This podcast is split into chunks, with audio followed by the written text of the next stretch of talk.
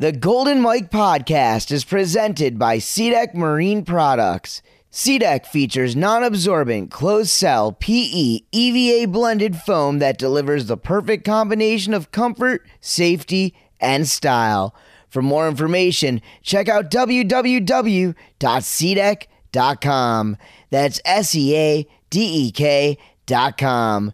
Your boat deserves SeaDek. And now, it's showtime. Unbelievable. Recognized as the official voice of Towed Water Sports for over a decade, his vocal tones have narrated the industry's biggest and most prestigious events in the world. With over 25 years of on water experience, captivating charisma, and a command of his audience. Presented by SeaDek Marine Products, it's the Golden Mike Podcast with the noise of the North himself. Oh, yeah. Dano, the Mano. Hey, everybody, and thank you for tuning into episode 139 of the Golden Mike podcast. As always, I am the noise of the North. I'm Dan the Mano, recording again from my boathouse studio in Windermere, Florida. We're all still in quarantine. I know some of you haven't left the house in weeks. I'm sure people are either going to be looking pretty pale by now, or at least looking for a pale ale after all this is over. Lucky for y'all, I'm here to bring you your bi monthly dose of audio sunshine. Today's episode is brought to you by SeaDek Marine Products. SeaDek has announced plans to resume manufacturing their products as of May 4th, and all of their current orders will be shipped out in a timely fashion. Their web store is staffed and operational, so if you need to order anything or speak with their customer service team, you can do that at any time from the comfort and safety of your home. SeaDek is creating American made products while supporting local mom pa installers. Whether you need a new step pad, swim platform kit, or any other flooring solution, visit www.seadek.com. You may be surprised just how quick and reasonable they really are. It's time to give your boat what it deserves, and you and your boat deserve SeaDek. All right, we got a great episode in store for you guys. My guest today is a Renaissance man of sorts, and I'm not just saying that because he's Italian. Matteo Luzzeri is not only an accomplished slalom skier in the collegiate and professional realms, he also has a doctorate in the field of sports psychology, and most notably, he's recently entered the noble profession of podcast hosting. That's right, Matteo is the host of the Water Ski Podcast. And even if you're not a water skier, the stuff he talks about with his guests is pretty captivating. His guests have been amazing so far. So why not give it a listen? It's not like you don't have the time right now. And while you're checking out the Waterski podcast, why not check out all the other awesome Towed Water Sports podcasts that have recently started popping up? Man, I used to think I was alone out here, and for a while, I kind of was, but I'm happy to report that people are coming together to help build a podcast community within our water sports industry. A quick Google search for Towed Water Sports podcast will return results for shows like Marcus Brown's Flow Point. Dave Briscoe's The Outside Edge, Spraymakers with Chris Rossi and Trent Finlinson, so many more. I know the Peacock brothers, you guys know those guys from YouTube, but they recently started their Peacock podcast series. They had my good pal Buckman Ferguson on, and he recently discussed why he closed the wakeboard site, which I thought was a totally compelling interview. Uh, just know there's so much content out there for you guys to enjoy, and you can find it everywhere and anywhere. And don't think I'm going to use this opportunity to plug everybody else and not my own podcast as well. Did you know that you can find this podcast, the Golden Mike podcast, on SoundCloud, Google Podcast, iTunes, Apple Podcast, and you can also listen to all the episodes on my website, noiseofthenorth.com. And while you're on your computer or your smartphone, why don't you take the time to write a nice five star review for me as well as uh, maybe a five star review for some of the other Towed Water Sports shows I talked about. I'm sure they would appreciate the love as well. It's all about those positive vibes, people. One last thing I want to mention is social media. Like me, I'm Dano T Mano on Instagram and like the show. Golden Mike Podcast on Facebook. Search it all and just hit the button. It's easy and it raises self esteem.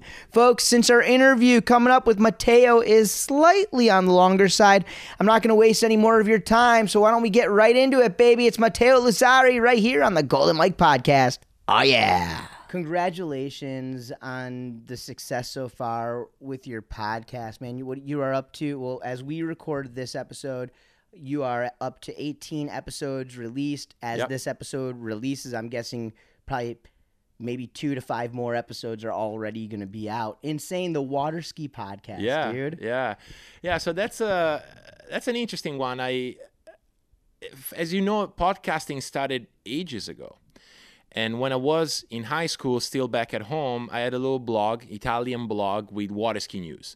It would be a lot of like letting the Italian water ski community know what that was about, and I stumbled by accident upon podcasting. But in the early 2000s, nobody really knew what that was for. It was one of those weird cases where we had the technology, but people were using it strangely. Like with podcasting, you can feed a video, a PDF document, audio, whatever you want. And so I started relaying some videos. That was before YouTube was big. Um, and then eventually I sort of like said, okay, I don't really get any traction. I'm better off just writing on my blog and sort of left it aside. And then obviously in the last five years, podcasting had been skyrocketing. Absolutely. And I thought, okay, um, you know, there's Marcus, there's you. And I thought, you know, maybe there's a room for like just audio only, water skiing. And originally I wasn't just going to do interviews. Interviews was going to be part of the podcast. And I think eventually will still be part of the podcast. Um, but uh, yeah, like interviews have been very successful, like a lot of feedback. So why stopping? All right, man. Well, let, let's get to the story because you now have this podcast. It's amazing, but you're doing kind of what I've been doing, and you're spotlighting others. You're putting others ahead of yourself, and sometimes when that happens, your story gets gets lost. And um, I think that uh, I think it's important that uh, again we we document the history, and um, I've been trying to get that done here on on my podcast. And dude, you are a dude whose name I have had on my list a long time because you came to me probably 30 episodes into my podcast. I'll never forget it. And you said, dude. You go, I'm not telling you who you should have on or not on your show, but I might be an okay guest because I because of the sports. That's true. you That's know? true. Yeah, that was like what three, four years That ago. That was three or four years ago because you were, I believe you were, I don't, were you hurt at the time or you were just coming back off an injury? Yeah, I broke my Achilles. Yeah. So, uh, I want, I want to go all the way back to it. You're from Italy. You speak amazing English. So uh, obviously you've been hanging out here in the states for for some time, and and I know a little bit about your story, but I want to I want to kind of get it out there, and we don't we don't have to go crazy about it, but let's start with um, how you got into water skiing. Um, where you started water skiing. Yeah. So I'm originally from an area called Lake Iseo in Italy, natural lake. And my dad, who was working for a boat company, just decided, okay, like noticed the water skiing, you know, on, on the big lake, bought a wrecked boat, started skiing with his buddies. I was born a few years Did later. your, your dad started like he bought a was he working for a ski boat company and was Just a a ski boat? No, it wasn't a ski boat. He just, Just bought a boat with an outboard that was allegedly strong enough to pull him and his buddies out. Mm-hmm. Um, and he got into the sport, like you know, skiing outside of the course, uh, just, Just ripping skiing. turns, ripping turns, yeah. And then I, when I was like four or five, I think my coach, my one ended up becoming my coach, uh, opened a ski school on the natural lake, and then had a course. So my dad saw the course, fell in love. You know, you know how it is. You turn a couple of buoys and you just go crazy about it. And then in '93, my coach opened his own ski school in um in a man-made lake. Right now, as you probably know, in Europe, land is very expensive, so it's very rare that you actually have a lake built specifically for water skiing. But it ends up being, you know, old sand pits or old gravel pits Right. that you reutilize. And so I tried there when I was seven, first time, uh, combo, you know. And I, at first, I really didn't buy, buy into it. You know, like I was going to the lake, but there were so many things to do at the lake. So growing up, like, were you watching your dad ski? And Yeah, I remember. Yeah, yeah. The story goes that I was in the boat at three months old. watching my dad. I obviously don't remember that, but Very good. All right. Hey, so so from the time you learned to ski and then you got into um, competition skiing, how how long was that, and then how serious did competition skiing become, and how quickly? it's funny because like as i said i started skiing at seven but until 10 i wasn't i didn't do any tournament. I wasn't really getting huge hugely better at water skiing i enjoyed the club life. I enjoyed you know going to the lake swimming around playing beach volleyball playing foosball. Like you know the the really club life in europe is, is a bit different. You have like a lot of people at the lake. If you find the body of water and you share it right? So I enjoyed that aspect. And then I remember at 10, obviously there were other kids of other club members. They all of a sudden all got into tricking. It, so this is like so this is like a Italian water ski club that you guys yeah, yeah, the, the one that my coach started in 93. Okay, gotcha. And, and this is because it, from what I understand, and, and, and again, like I heard this on the Adam Pickos podcast. Plus, I've also been to Austria. Um, Yep. And it's not easy to like. It, it, it's a little expensive, right? To to just go out there and ski on your own. Like, if, Yeah, very hard. most people aren't just. It's not like here in America where. You know, you can call a buddy and they've got a boat, and they're like, "Yeah, just bring over a tank of gas and let's go." Right? No, it's not as easy. Talk about uh, talk a little bit about that. Yeah, so I think, well, first of all, the three main boat manufacturers, at least in water skiing, uh, are American. So already you have a higher cost of receiving the boat in Europe. That's the cross the pond, right? Um, so boats are expensive to begin with. Right. Then you get into the whole trend that happened with skiing where you know you're trying to get into smaller lakes, more smaller body of water, you know, and that becomes unfortunately More like, elite, more, more elite, expensive. more expensive. Um, and then for smaller private lakes, like we have them, but its land costs us five, eight, ten times more than say southern United States.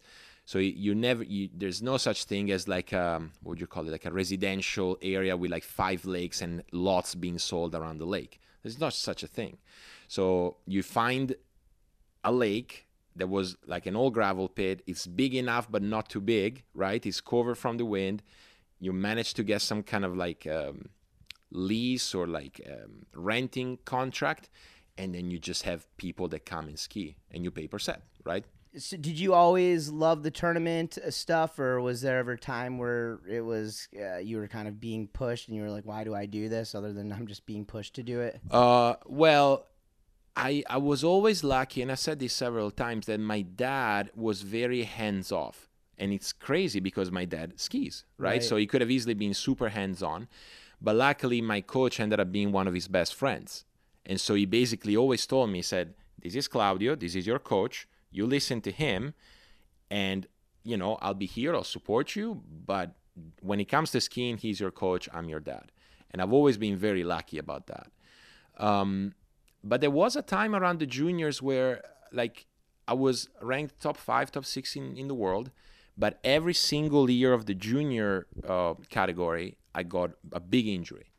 And so I never got to, to go to the Europeans or, or go there at least competitive as I should have been.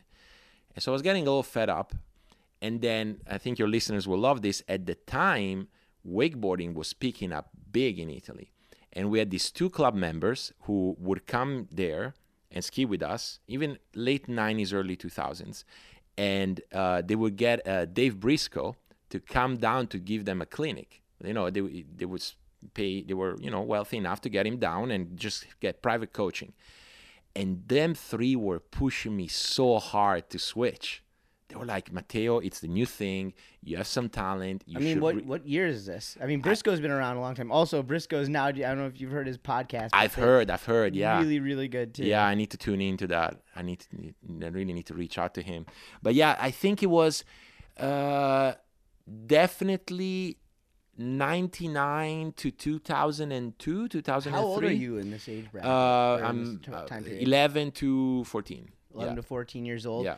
Did you aspire always to be like a competitive water skier? Is that kind of what was pushing you to, to water ski? Did you like, I, I don't know. For me, I, I did the tournaments, but I never did three event tournaments. I did, although I am thinking about it. I'm thinking You about, should. I'm thinking about You trick skiing a should. three event tournament, but I I show skied, so I was a part of a ski club, and even though I had my own boat and I trick skied in the ski show, you know, it it it was more about them than me. Yeah. If if it were up, I didn't really care about the tournaments, but I knew it meant so much to other people, to the team as a whole, that to, that that made it, i important to me. You know, you know what I mean. But it's a uh, uh, complete. I, I don't know. It's a It's a different experience, yeah. completely different experience. But um, again, like you were kind of bred a little bit different. I mean, I trained. My dad trained me growing up. Right. You know what I mean? Yep. But he didn't train me to become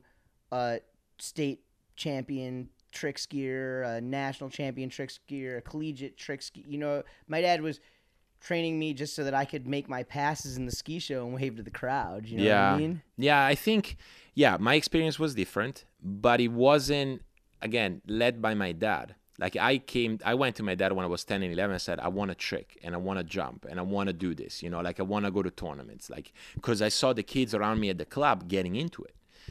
And and then yes, when he sort of handed me off to my coach and his best buddy, that was the plan. Yes, there was like you train, you're going to nationals, you're trying to qualify for, to make the national team, maybe go to Europeans. That was the plan. You do anything else as a kid? Or you like playing soccer, football, Uh, basketball. serious? Did basketball quite a bit. Um, I I did a bit of snowboarding when I was younger, which was also one of the things that made me consider wakeboarding during while those guys and Dave were pushing me. Um, but no, I play uh, I played basketball until I was like 15 or 16, just as an off-season thing. You know, obviously it gets cold where I'm But from. it's but always the the focus was, Was skiing. skiing. you know, it was skiing. I enjoyed playing basketball, but I would, you know, I would sort of pivot under the basket and think, oh, this is very good off-season training for tricks. You know, like that. That's the mentality I had. Right, totally. Um, and then obviously, uh, yeah, like 14, 15, I sort of said, okay, here we need to travel in the winter, at least during Christmas break, to get some skiing and keeping, you know. So you start coming over to America, or where are you traveling to ski? Uh, so no, I actually I, I went to the UAE a lot. Uh, there was this ski school in Ras Al Khaimah, one of the seven emirs there. Uh, beautiful place, like uh, two brand nautiques on the dock, drivers there for you, uh, three slalom courses in this horseshoe sort of channel that they dug, and a, and a ramp. So it was perfect. It was like four and a half, maybe five hours flight, four and a half. Um, you know, it was it was a great alternative to the U.S. It was always warm, like you know, 85 consistently. Have you been at this point? Did you ever come to the U.S. to water ski or anything like that, or or were you mostly staying like uh, in Europe and on that side of the No, world? Always stayed in Europe. My first time in the U.S. was the Junior World Championships in at Jack Travers in 04. Um, that was my first time, but I'd already traveled in the winter in the UAE um, for for some ski winter skiing, and it was spent like you know three weeks there, four weeks, um, and then I started going to the Dominican Republic um, at Mario Pigozzi's place. Right, So, wow. You know that's that's when I started going there. Very cool. Okay, so let's let's talk a little bit about. Um, you you briefly mentioned that um, throughout your your career, gr- kind of growing up, you uh, before some of the big games or big matchups, you, you'd sustained some injuries. Um, talk a little bit um, about working hard to to get to a point, and then um, as a kid getting those injuries, and then tell us about when you finally um, like hit your first big achievement in water skiing. Yeah, so it's funny because some people may laugh at this, but like I won under 14 Europeans, and I still consider that to be that moment where I went, okay, I my work is paying off. I'm getting good. What did you win? Did you win Slalom. I won slalom, yeah. Wait, were you skiing as an like? Because overall was still pretty popular. Yeah. It was uh, maybe it was losing some of its steam, but it was still pretty popular. And and and again, I know just from listening to your podcast that that you did um, ski multiple events. You jumped, you tricked, Yeah. and you slalom all through college. Yeah, yeah, pretty much until I was 23. Um, and already at the time, slalom was my better one, uh, my best one. But uh, I made the national team for all three, right? So at Europeans, like Worlds, you can make the team, and then there's a team ranking at the end. So an overall skier naturally brings more points. Excuse me. So that tends to be the skier that makes the team, and I made the team, right? I was super stoked. Uh, I think I honestly can't remember what I tricked. Jump, I did okay, but slalom, I was second in the prelims, and then went second last of the dock and won in a challenging site in Belgium. And Do you remember who uh, some of the guys you were skiing against? Yeah, yeah. You uh, second was Bojan Schipner, who was actually a very good slalomer early on, and then obviously his jump took over and Right. became more famous for jumping. And then third was Stelio Merolla, friend of mine from Italy. Are you skiing with? Is T Gas around at this point at all, Thomas? Uh, yeah, Thomas had a ski school. Well, his dad has a ski school in Trento, and me and my family would go ski with with his dad, and, and Thomas was there. So it's a beautiful area. So it was it was a good family bargain. You know, like in the morning we would ski, and in the afternoon we would do hiking, bike riding around the mountains there in Trento. So yeah, I skied with. Yeah, Thomas was around, but I was skiing with Ma- with Marco. Actually, Marco, his dad, gifted me my first pair of combos. Oh, no you know? way. Yeah, yeah, yeah, yeah. That's awesome. Very cool. Very Yeah, cool. yeah. yeah. We had we, we did have we had Thomas on the uh, podcast, and obviously a lot of my listeners know T Gas is a Yeah. friend of mine, and I ski with him all the time. Yeah, so, yeah. Um, and uh, probably one of the more recognizable uh, For sure. Italian For names, sure. You know. I would say one of the more re- most recognizable names in water skiing. Yeah, exactly. Right Yeah, now, yeah. man, he's done he's done an awesome, awesome, awesome job. Okay, so so so talk a little bit more as we uh, as we go. You you were kind of like talking about, um, you know, as you as you come up through the ranks, and uh, and again going back to the the part where where you had dealt with some injuries, but I want to find out about um, some of your big achievements too. Yeah, yeah. So uh, basically, yeah, as I said, like after that under 20, under 14 championship, I thought, okay, now juniors, we're going 36 miles per hour. That's when you do the switch. And, uh, but then again, every year I got either and not that big of an injury at the wrong time, right? Or maybe a bigger, a little bit of a bigger injury Same same injury. different all the time. So when I was 15, I basically my abs detached from my last rib, and it was like a month before Europeans. Uh, actually, the same injury that um, that Freddie uh, Krueger had last year. Um, 16, I what did I do then? Oh yeah, I I strained my abductor but then I got to ski worlds, junior worlds, and I actually did okay. That I got fifth. I was second after prelims, and then I got fifth. And then at 17, man, that was the last year of juniors.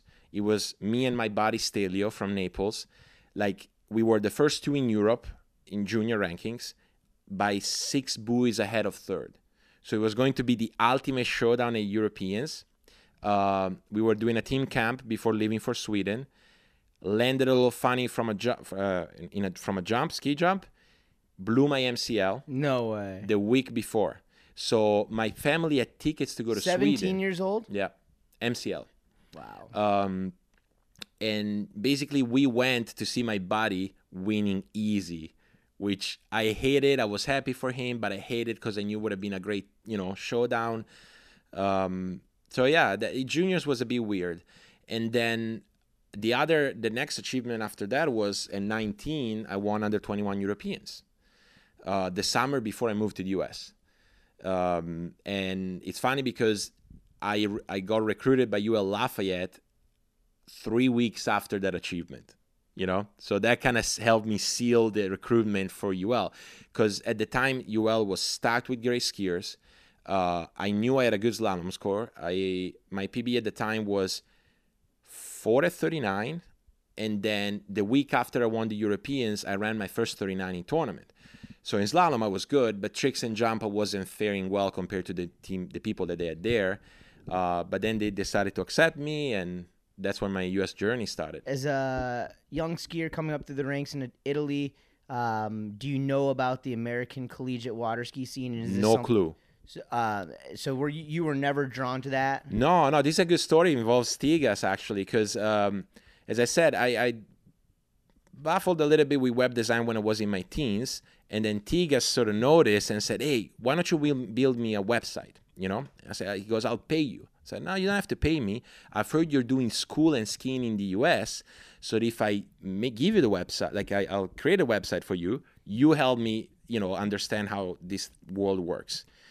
And so all I knew at the time is that there was this University of Louisiana in Monroe, Louisiana, that had people that skied and they would help you pay for school, which for me was kind of like bare minimum because in Italy university is pretty much free, so I wasn't gonna go away to pay a lot of money for school, Right. right?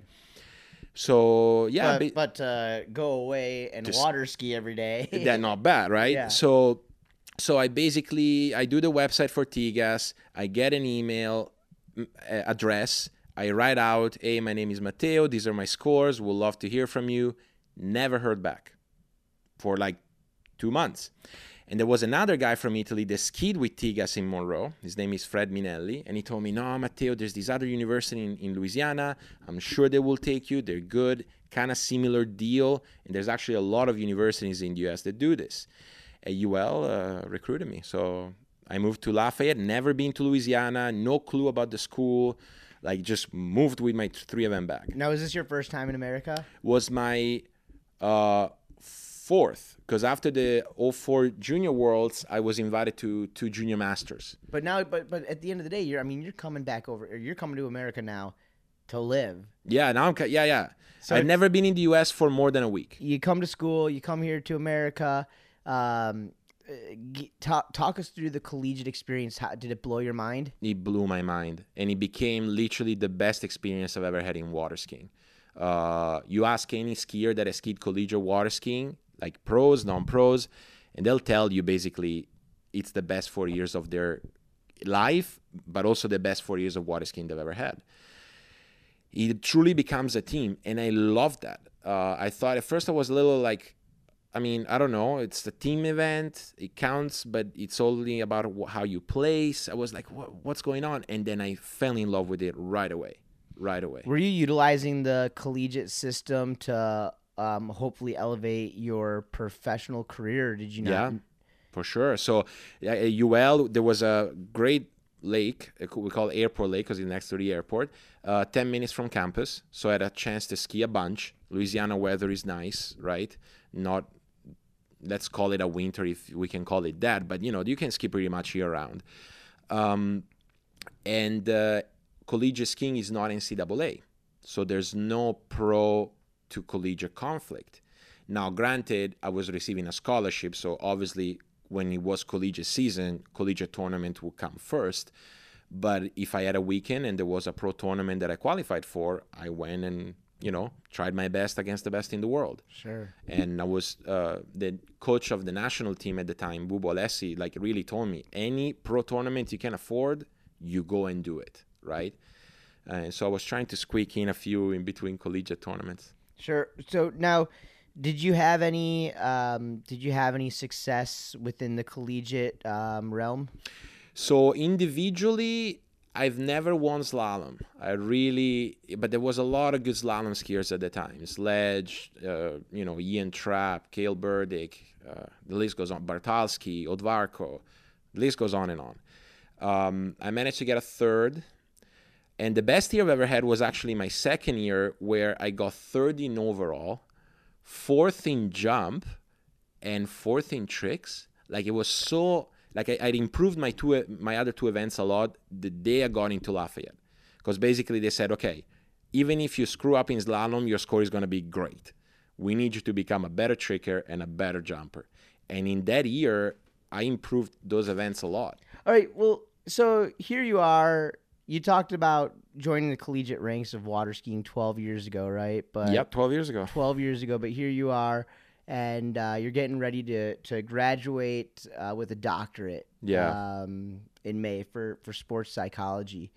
Uh, where where does this come from? Where like a guy from Italy? I, I mean, have Yeah, you always just been an analytical dude about everything and everybody around you? No, no. So it's it's a weird story. So I, when I got to UL, as I said, with my three of M bag, no clue. Uh, I didn't even know exactly what I wanted to do. You know, I knew that I like computers, and then my favorite subject in high school was philosophy. So I had to make a choice between the two, and I chose computer science solely because UL was like a top twenty program. So I'm like, okay, sounds good. Degree, I can program from wherever I want. I moved to Orlando. I program in the morning, I ski in the afternoon, I try to make it in the Pro Tour. This was the idea. Uh, first two years, a lot of prerequisites math, physics, logic, cognitive science, loved all of them. Finally made it to the programming courses, hated it.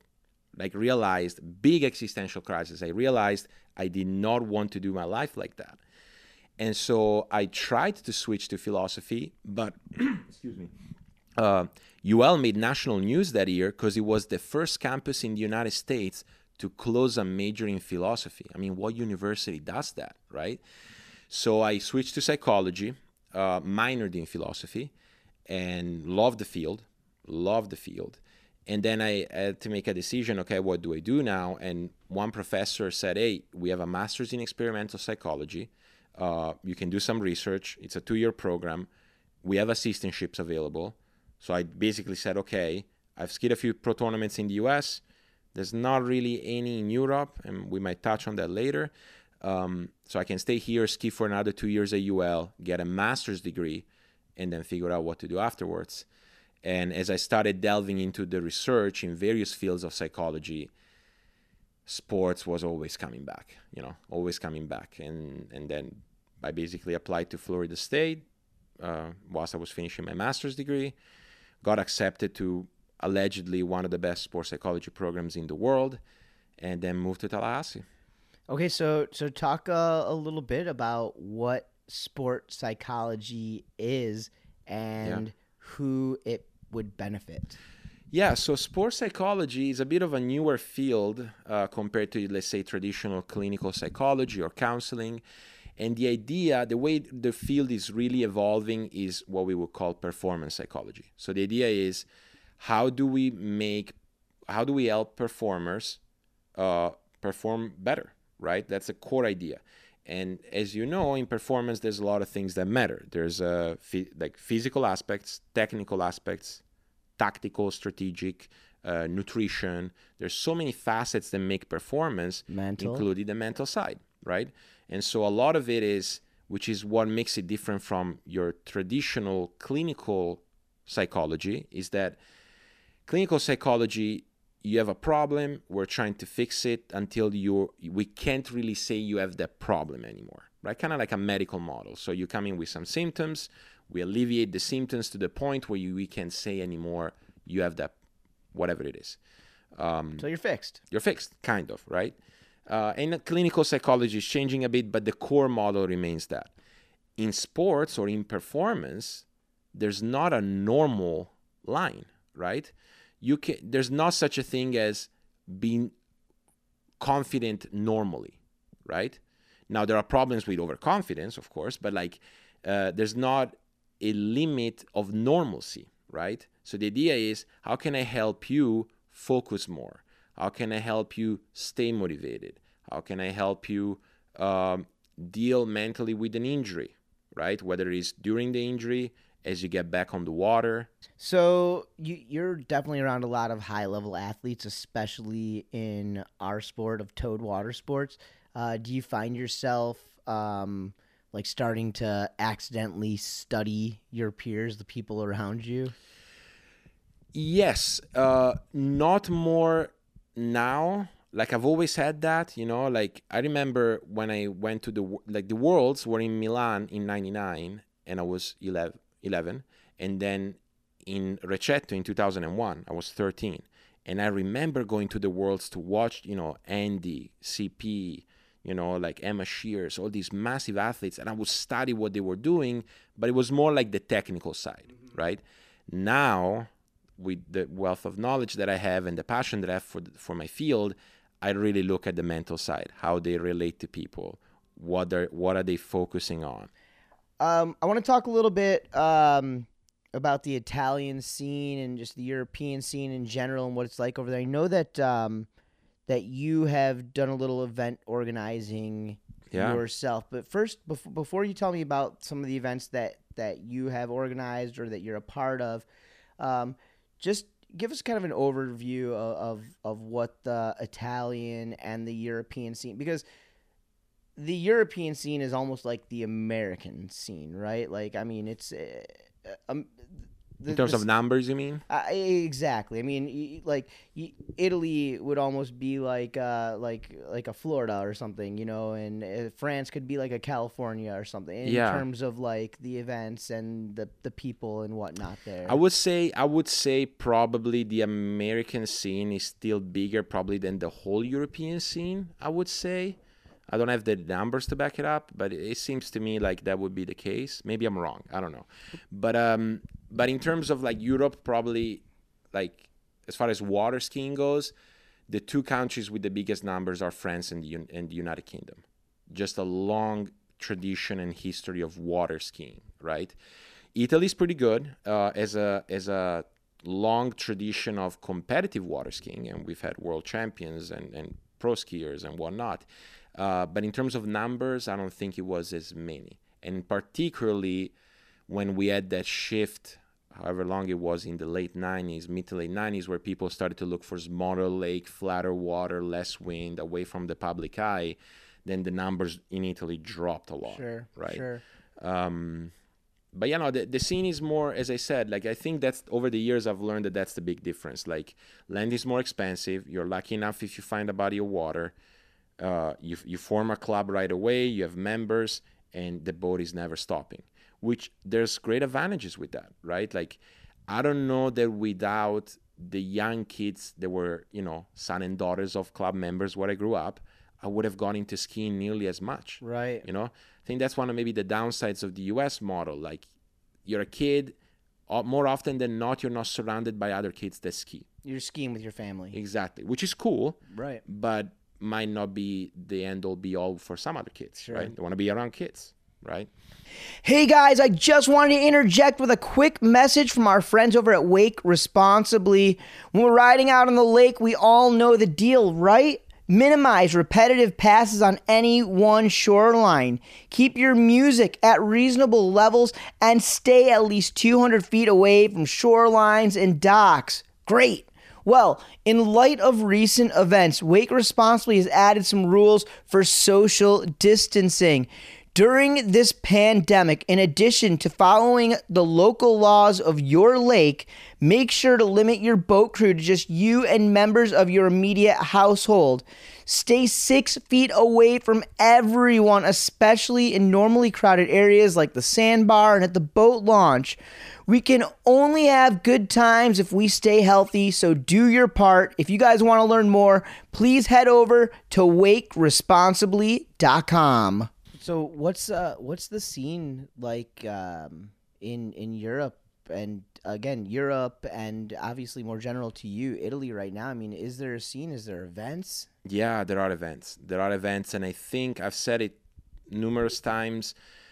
In the last two or three years, there's been a resurgence, right? I see, I talk to ski school owners, I talk to friends that have ski shops. Uh, uh, I'm sponsored by HO Skis, so I have a sense of how that company is going. There's just more interest into water skiing, you know? Uh, I see that at local tournaments at home. Um, I see it at the numbers at the Europeans Championships. You know, like there's more interest both in terms of the high competitive side and people that just want to water ski, right? Like uh, put strap a pair of combos, teach me how to ski. You know, um, and I couldn't be like happier about that. That's what I'm doing. What I'm doing. I think part of the reason why you're doing what you're doing is that like spread the word about you know living on the lake and and and being towed by a boat doing what you love. trying to get trying to get the word out there, trying to get more people interested in Yeah. in um, you know, getting more people behind the boat or under the cable, really. Getting Yeah. a handle in their hands, feet and boots, you know? Exactly. Exactly. That's it, man. That's that's that's really what uh that's really what it, what's important now and, and it comes down to events and I know like dude as athletes as skiers as members of this community I think a lot of it falls on us I put on a good couple of a handful of events you know Yep. I'm involved in um, and I know that you've been involved in some events as well um, organizing so um, touch a little bit on that are, are you still organizing events Yeah, yeah. So uh, that's one of the things that I literally learned everything I know from my dad. So my dad became the president of the club where I grew up skiing in '98, and immediately he said, "Okay, we have to organize tournaments for kids. We have to organize tournaments. Uh, a healthy sport has a competitive side." And kept organizing tournaments every year. And then we opened a new ski site in San Gervasio in 2005. And my dad organized the U21 Europeans and the Junior Worlds in 2010. So U- U21 Europeans 07, Junior Worlds 2010. And those events, I mean, I have to tell you, organizing an event is not cheap. Uh, it's obviously a lot of work. And in those two events, quite frankly, particularly the Junior Worlds, we lost money, right? We worked hard, we found sponsors, we just had to pay all this money out, and we really didn't see a a point to it, right? And naturally, the site in San Gervasio is very good. That's one of those rare occasions where it's a ski lake, like built for water skiing, right?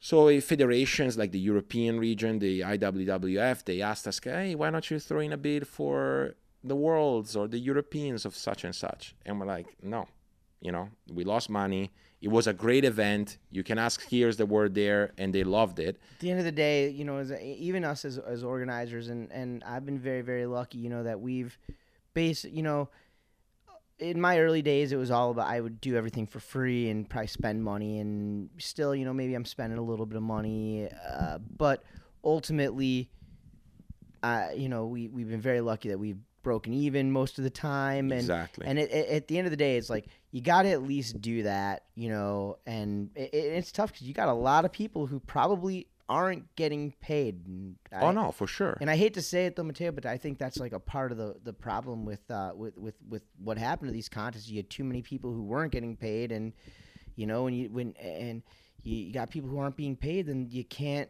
you know, uh, you have a judge who's just volunteering and they make a bad call. Well, how, how do you hold that person accountable at the end of the day?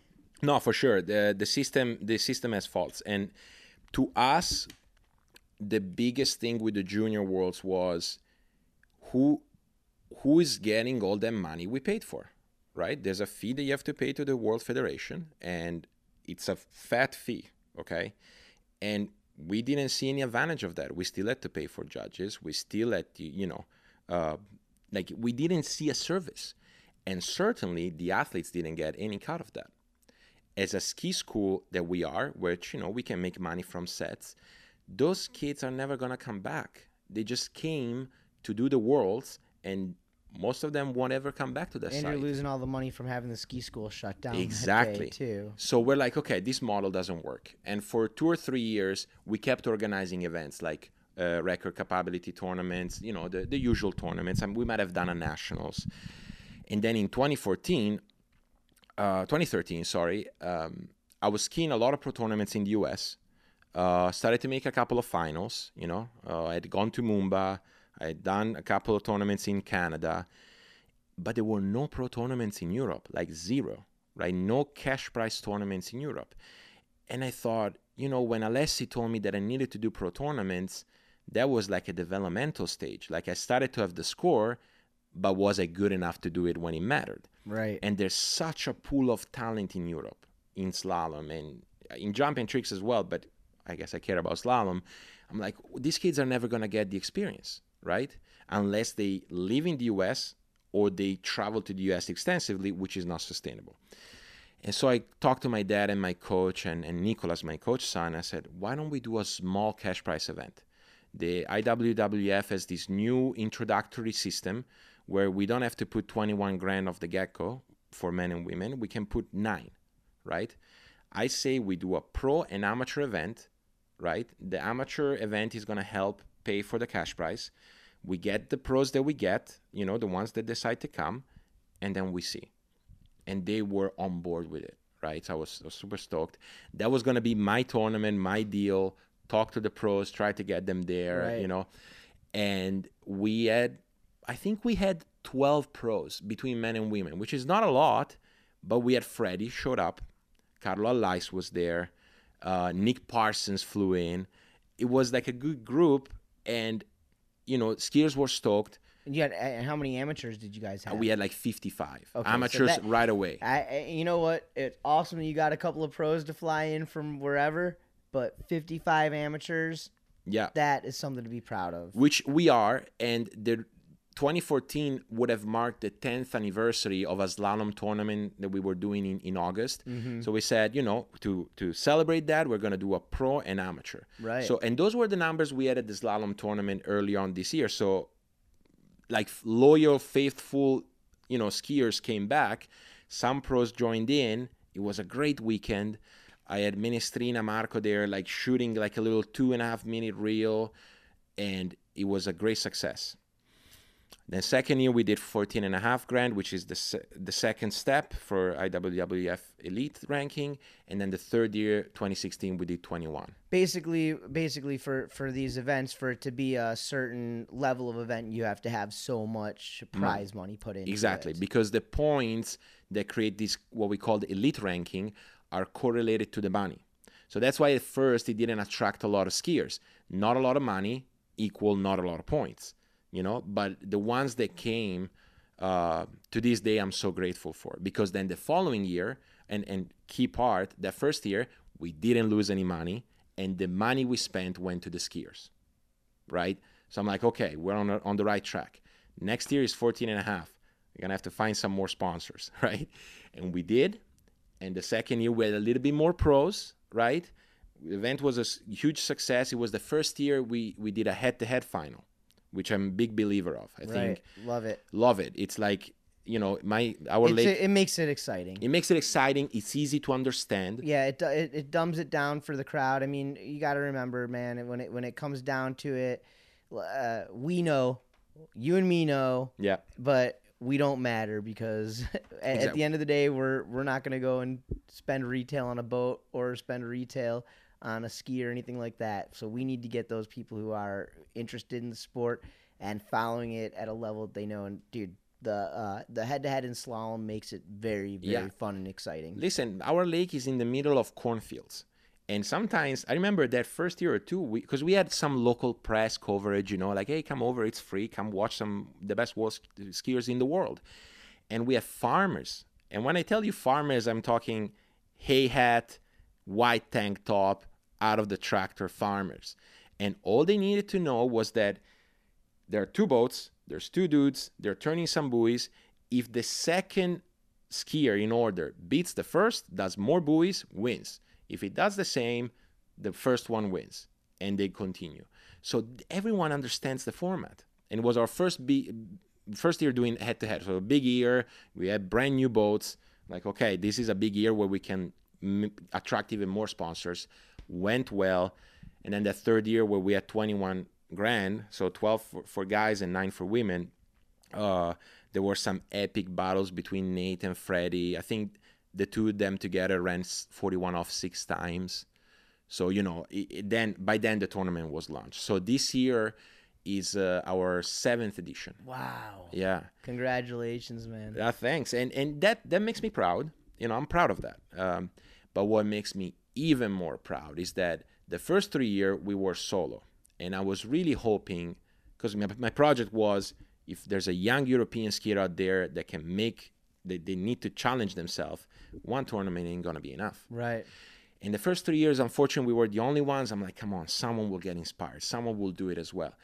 2017, there were four, with our included. 2018, five. Last year, we had six in five weeks. And this year, we have six. But this year, they're organized in a tour Awesome. with its own points, its own bonus at the end. Like last year, Europe became the, the hub of pro water skiing. Dude, I would have never imagined that, you know? it's insane. It's so it, dude, it's it, it's so cool and and it's got to feel amazing too to to to you know know that that people are following the lead and and dude this is what this is what is going to build the sport like you said man and uh the tour sounds insane so so if anybody wants to get information about that is there um like any kind of website or anything Yeah, so it's uh, EuropeanWaterSkiTour.com. It's a gentleman from France. His name is Greg, and uh, he's a passionate skier, not pro or anything. Um, and he said, "Okay, there's opportunity here. Why don't we make them all together into a tour with its own point system?" And he said, "You guys keep the format you have. I'm I'm just trying to put it together for people to follow, right?" And so the point system is going to be very similar to say. Um, MotoGP or Formula One. So you win, you get 30 points. You get second, you get 25. Sure. And so people can follow, right? There's going to be storylines, you know. Like Dano won the first tournament, but then the second one he kind of blew it. So he's in, now he's in third place. How is he gonna do at this event, right? Like it's gonna create a lot of storylines. And all the tournaments are going to be webcasted so people can follow online. So, yeah, EuropeanWaterskiTour.com. Very cool. All right. Um, I got to ask you when it comes to water skiing, um, what what makes you fan out? What completely gets you excited? Um, I'll just give you like a couple of uh, an example. Um, you know, I was um, I was walking I was walking around Publix, you know, eight years ago, and I ran into Andy Mapple. Yeah. You know, Yeah. and I'm just like, I, I couldn't even say anything. You know what I Right, mean? I was eh, like, whatever. Uh, earlier or last year, Carl Roberge walked up to me, and you know he introduces himself, and I didn't recognize who he was at the moment because yeah. uh, it's tr- like. You know, he's been out of the spotlight for a long time, and I was just a fan through the magazine as a kid. Right, whatever. right. I, uh, I was just like, oh my god, when he told me that he appreciated, you know, the announcing and everything, I was like, oh my god. Um, it made me fan out, dude. I ran into Right. Sammy Duvall at um, uh, Tijuana Flats a, a few months ago, dude. I was just like, Sammy, and you know, I met him like ten times. You know, I'm like, Dano the Mano, nice to see you again. He's like, oh, Dano, great. What makes you fan out? um to me like fan out obviously like the 20 the 2001 worlds in Recetto were were a big thing you know it was worlds i was 13 so i was able to understand the sacrifices that these guys and, and, and girls were making to be there and i just remember my dad for sunday finals we live about an hour and a half away from Recetto and my dad was like we're leaving at six o'clock like skiing wasn't gonna start until nine, but he said we leave at six. We get the best seat possible in between three ball and four ball. I want to watch the women and men's slalom final. So we show up at seven fifteen, and this order was going to be nine a.m. Uh, women's final slalom, and then a following men's slalom final. The boats are covered. It's September. Recetto is in the middle of rice fields, so it's kind of foggy, not super warm there's one dude standing on the dock at Lake Two just scrutinizing the score, like the, the lake. Sorry, it was Andy, like with that classic pose of like you know crossed arms, chest out, just looking at every single stone on the dock on on the lake, and I'm like, that's that's amazing. Sorry, Andy sorry. It's Yeah. all right, man. It was crazy, you know. And I remember watching him getting off the dock, third or fourth of the dock, skiing three at 41, and he was early for three. He wasn't late. Like he could have gone to four, but he knew it was enough. And as he turned three, he got his big foot out of the kicker and just waved at the crowd. And I was like, dude, that's that's a bit ballsy, you know. Like CP's on on shape. There's Drew still to go. Like wow. And sure enough, that was the score to win.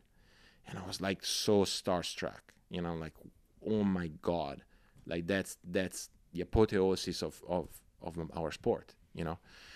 And uh, yeah, so and then the other moment when you talk about starstruck, uh, well, I have two. Can I can I say oh two? yeah, absolutely. Yeah, so one was second time at the Junior Masters. Uh, I was on an H. Yeah, let me think. Hold on. Yeah, yeah. yeah. No, I wasn't on HO anymore, but I grew up skiing on HO, and uh, I had a Wade Cox poster in my bedroom. Right. So second Junior Masters, I'm leading after the prelims with three and a half at 38. Big crash in front of the pavilion. So I swim to the pavilion, walk through, and on the walkway to the pavilion comes Wade Cox, and I knew he was going. He was scheduled to ski his last Masters, and I'm kind of like a little starstruck. I've never met the dude. What do I say? And the guy was like, "Man, you killed it out there. That was sick skiing." You know, like. And I remember just saying thank you, or I said something stupid, I don't know. But all I could think about was I just won the junior masters, man. and sure enough, ne- following day I needed like five at thirty-five to win, and I crashed two two ball at thirty-five and lost. But that was such a big moment, you know. Like I Wade gave me kudos for my skiing, Absolutely, dude. you know. And then the third one was 2010. I had been skiing on an A1, HO-A1. That's the ski that Bob LaPoint built uh, for HO, and the ski that Jay Bennett told me to ski on. He said, Matteo, Bob built this ski for HO. You gotta jump on it. You gotta ski on it. And I had a fantastic season. Like I think I skied 2F41 like six times or seven times, got to two and a half. Like I was skiing really well. In, I think I went in the world rankings from like 80th to 20th, like Wow. something crazy. And then I was at Lake Airport Lake at UL, like skiing at college, and I got a call from Marcus and Dave Winiger, and they were like, "Hey, we've been watching you. We really want you to So be part of Marcus Brown Marcus Brown and Dave Winiger, and and Dave is the what the VP. product the VP of VP HO, of HO. skis. Yeah, and they were basically, "Hey, we we kind of kept an eye on you. You're skiing amazing on the A1. We're stoked. We want you to be on the syndicate team." And I was like, "Oh yeah, thank you, thank you." And then I hear a voice in the back that goes, uh, "Yeah, we we would love to have you with us." And I and I literally said on the phone, it was on the phone. I'm like, "Is this Bob LaPoint?" you know, I was like, "Yeah, it's Bob. Um, yeah, it's awesome." You know, and I was like, "Dude, Bob LaPoint has seen me ski. This is insane." You know, the dude that built the ski I'm on, that signed it in the back, noticed me. I was that was like another starstruck moment, you know. So I've always been a fan of the sport and a competitor in the sport at the same time. Right. You know, like that's how I grew up. I wasn't a fan and then became a competitor and wasn't a fan anymore. You know, like it, those two always went together and still do. Still do. We, so you, you get the job, you know, you get on the team with HO, and here we are, you know, nearly 10 years later. Yep. Um, the company you skied on as a kid, I mean, it comes full circle for you. Talk about the relationship with HO and um, what you what what you do for the brand, what you're doing with the brand. Yeah, yeah. So I basically, you know, uh, I started just skiing. They said, okay, we'll give you product. You can, you know, ski on the product, be one of our faces, and help us develop, you know, the skis. But for a few years, I didn't have the knowledge, and not not that I have a lot of knowledge now, but I don't think I had the the experience to understand differences in materials, right? And then I had a moment when I started my PhD in 2014. I had the best season probably to this day. Like I ripped 3 of 41. I was for a brief moment like 10th in the elite ranking. I did my first few podiums. Was doing very well. Broke the Achilles six months out. 2015 season was really hard uh, to come back. 2016 season I didn't have a good season. So I was like, okay, I'm I'm not dedicating almost as much time as I should to my PhD because of this competitive skiing thing.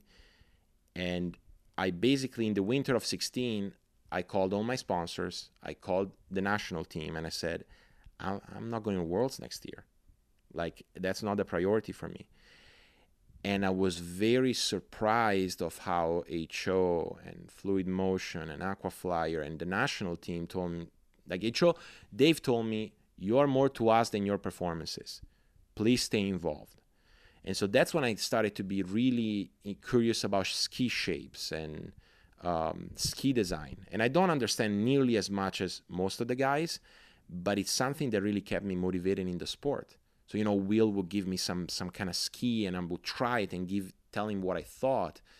And just the fact that Will Will Asher would respect what I had to say, I was Right. like, whoa, okay. I feel like I don't know anything, but cool. You know, let let's see what I can learn. You know. Um, so now it's become a little bit more like also helping with with product, With right? product and design and yeah whatnot. yeah i don't i'll be honest with you i don't spend as much time on the water as i should to be able to contribute in a, in a very meaningful way like say jt or, or will now benny stahlbauer you know um, but i do have my say and you know like it's it's a very community like community driven project Well, I think I think we've heard it here. uh, You know, you've been around. You you've paid your dues. You put your time in, and uh, dude, you, you have a mind for it. You're a smart dude. So I think it's I, I, I think it's a good fit. And uh, and and where we set right now, bro. above and beyond. I don't care if you're the best skier in the world. Um, if you're putting on the best performances, the, the, stuff that you're doing right now is humongous, and I'm talking about the podcast, man. Oh, thanks, you, buddy. You are. Um, uh, it is such an asset to our sport, um, you know, and uh, the, the the fact that guys like us are, are going out there and we're we're getting the history down and we're getting these interviews and um, I, I, think I think it's very very important and I think the interviews that you are doing are um, they're they're they're really really really interesting. Um, Thanks, buddy. If you I don't care if you're a skier, if you're a wakeboarder, if you care about towed water sports in general, you should care about the athletes and uh, and you're doing a great job of spotlighting these guys and, and some some of these athletes who may have never had the opportunity to have had their story out there. And again, like that's also what I'm trying to do here yep. with this thing. So um, kudos kudos to you on that. So I want to give you an opportunity to um, let people know out there um, how they can find your podcast and also um, I don't know if you do. Um, I know you do audio podcast, but I don't know if you do like uh, outside of that, if you do like clinics or coaching or anything like that, or if anybody oh, yeah, sure. maybe wants to get a little sports psychology from you and stuff like that. Yeah, of course. Yeah, yeah, yeah. So. Yeah, the podcast is called the Waterski Podcast. Not a lot of uh, inventive there. I really the goal with that was to almost make people stumble upon it, see how cool the sport is through the voices of the people in the sport, and then get interested or hooked into the sport. Um, and luckily that has kind of been happening. Like i've been receiving the coolest part of this whole thing was is receiving the emails of people that say i don't know uh, found your podcast by accident. I used to ski 20 years ago and now i bought a ski and i became a member of this community and now i'm skiing again. Or you know uh, cool. I wakeboard now i kind of want to try the course you know like things like that that really make me think okay it's making an impact, right? And it's not to denigrate any of the feedback I've received for from skiers, from pro skiers, from uh, skiers in the sport, friends. I mean, thank you. Please keep it coming. But like, it's it's a lot of like those people that through the podcast found out about the sport and wanted to know more about the sport. That's really what makes me proud. It's so, awesome, man. And, and and I and I will say this. You know, I I just I, I looked it up earlier today. So I recorded my first podcast. I believe it was like April of 2014, and and yep. the advice, like I know, the close people are going to drop off because it's just a normal thing to them what you do. You know what I mean? Right. But you are right, and and you know, and maybe maybe like I don't necessarily personally get nearly as uh, as many emails as I used to get, but I but I get them as well. And yeah. you are right, and it's amazing to see uh, an email from somebody who you have no idea no who clue. this person is. Yeah. Isn't it amazing? I mean, I don't know about you, but for me it's like one of the most rewarding aspect of it all, you know? Yeah, it's it's basically, you know, makes it all worthwhile at the end of the it day. It really does. It really does. So yeah, Waterski podcast. Uh and you're you're all over though. Like, dude, I know well, I've only found my podcast so far on so many different places, but yeah. I, like five, like I only put it up on two or three places, but I found it on like five or six places. Yeah but you've done an awesome job of, of finding all the so where where is your podcast available uh, apple spotify uh, stitcher podbean iheartradio pretty much uh, over uh, overcast like whatever whatever you listen to podcast there's almost a hundred percent chance that you'll find the waterski podcast that's awesome man. yeah that's yeah awesome. i really that, that's where the little bit of like web design knowledge came back and i've been able to through the coding and through just word of mouth through submitting it like try to spread the word. Yes i am not a, a technology guy at all. So right. um, with the with the podcast i know we're, we're getting ready to close out here but has there been like one episode so far that uh, that really made you feel like wow i, I just can't believe i'm doing this yeah i mean a lot of them to me it's tough to pick favorites. To me, the the the one where when I was because I'm sure you do the same. You re-listen to the to the recording and then you try to maybe pick a couple of highlights and then you know. Um, to me, the one I did a two-parter with Jay Bennett, and the second one is strictly about coaching. So I was able to use my knowledge in sports psychology to pick his brain and see how he, he reasons when he coaches I mean, the guy has coached some of the best water skiers ever.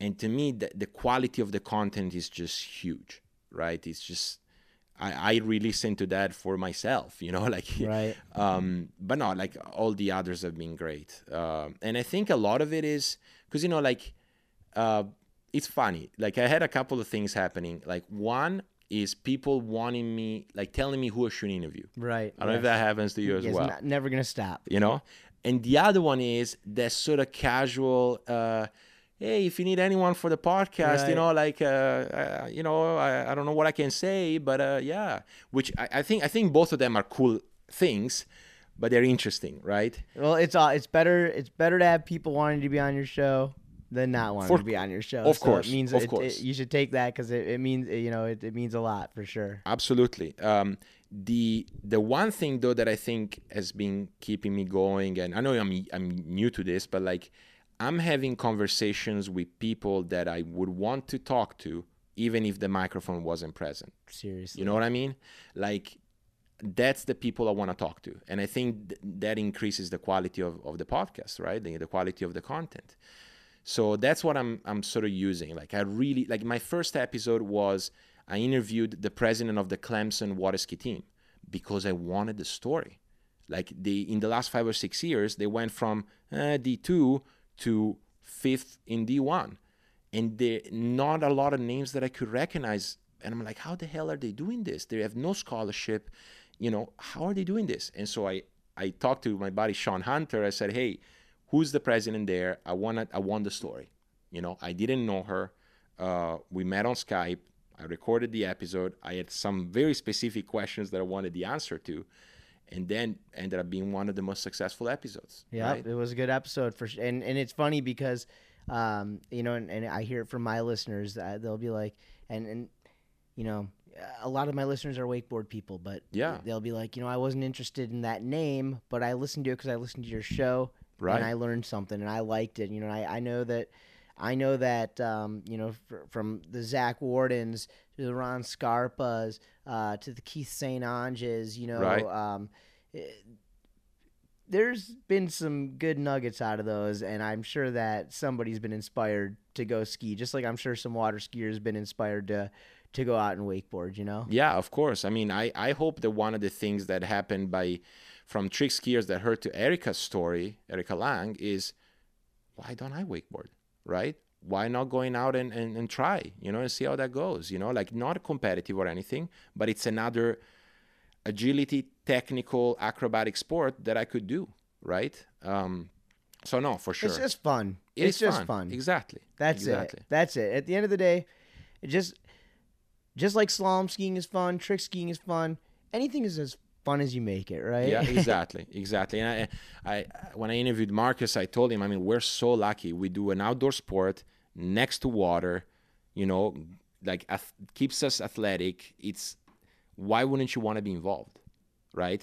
And of course, the the growth of the sport is a question that has no answer and all the answers, but it it is a pretty cool sport. You know, like a lot of sports happen in closed doors, inside.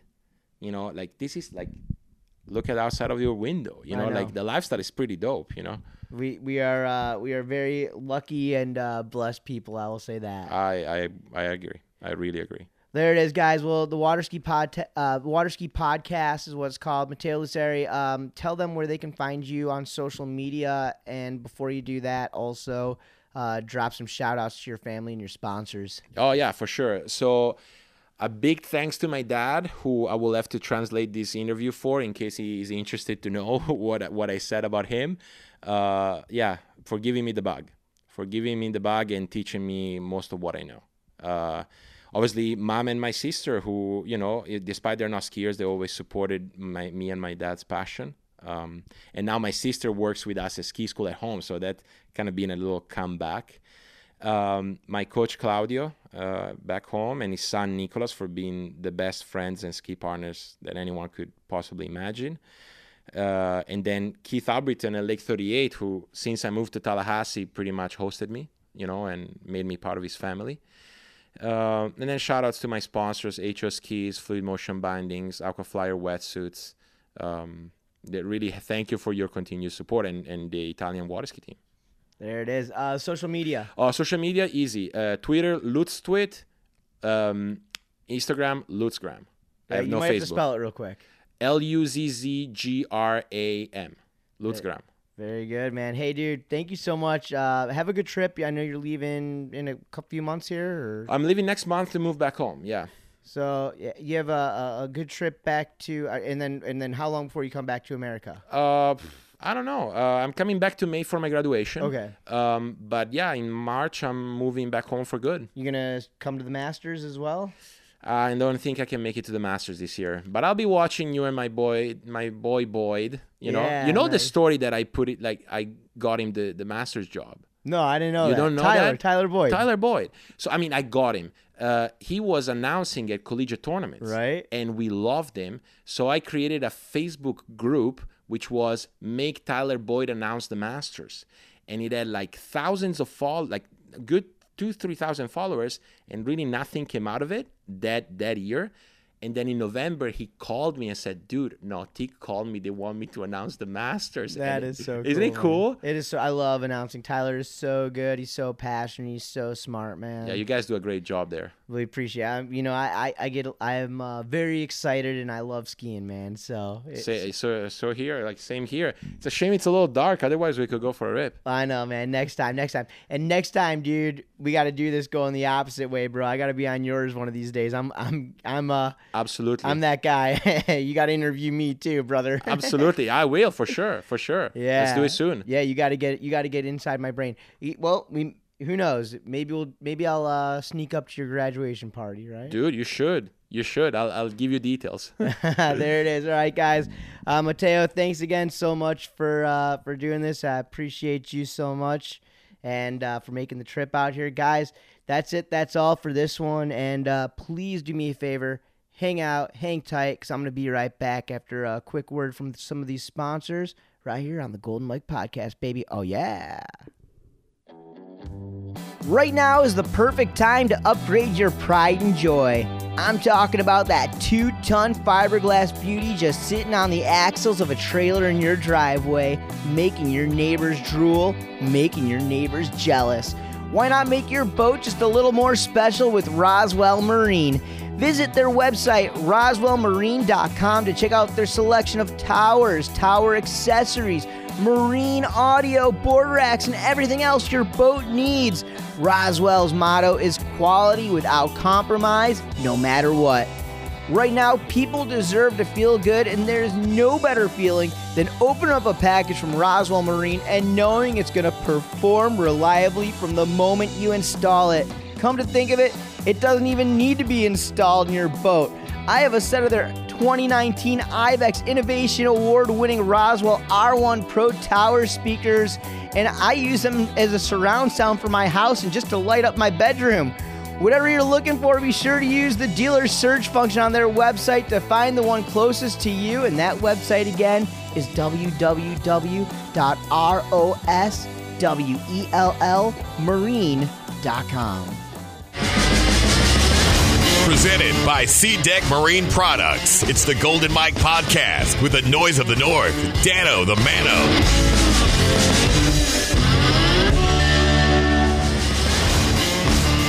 A big thank you to Matteo Luzzeri for being on the show. He's such an interesting guy to interview, and I felt we could have gone on for hours without taking a single break, not even for spaghetti and meatballs. But sadly, guys, our industry is currently taking a little bit of a break. A lot of industries are, for that matter. As the world tries to figure things out, it looks like competitions are going to be postponed indefinitely, and the start of summer seems to be getting pushed back more and more. I've been getting a lot of questions about the events that I help put on. I, of course, am talking about Feet on Fire, Feet on Fire South down here in Orlando, the most notorious barefoot water ski event in the world since 2005, bringing together some of the industry's biggest names, uh, past and present, for the most fun throwback contest of the year. The other event people are talking about is Twin Lakes Corn Fest, the biggest event ever to mix water sports and free corn. Well, things are a little up in the air right now, but we are working incredibly hard to figure out the best way to proceed forward. You can stay up to date on both events at feetonfirebarefoot.com and at tlcornfest.com. Uh, social media, Instagram, feetonfire.barefoot and at tlcornfest, respectively. Follow the feeds, people. We'll be releasing any new information there uh, as we get it. I'll also be announcing it right here on this podcast. All right, I want to thank you all for listening and an enormous thank you to the sponsors of this podcast for their continued support, even through this pandemic. Thank you to SeaDek Marine Products, Active Water Sports, WSIA, Roswell Marine, Boulder Boats, Masterline, Centurion Boats, O'Brien, Leadwake, Slingshot. Connelly, Radar, Ronix, Hyperlite, and GoPuck. Behind the scenes, a special thanks to Jane Levy in the office, Arthur Shaba Savage on copy, and Rich Walsh on the sound. Matteo Luzzeri, one more time for being an awesome guest. I thank you so much. That's it. That's all for me, folks. Just a reminder you can follow me on Facebook at the Golden Mike Podcast and on Instagram at Dano T Mano. You can message me there or at Golden Mike at Noise noiseofthenorth.com. I want to hear from you. I want to thank you all for tuning in and listening. As always, I am the noise of the North, Dano the Mano, and you can hear me next time right here once again on the Golden Mike Podcast.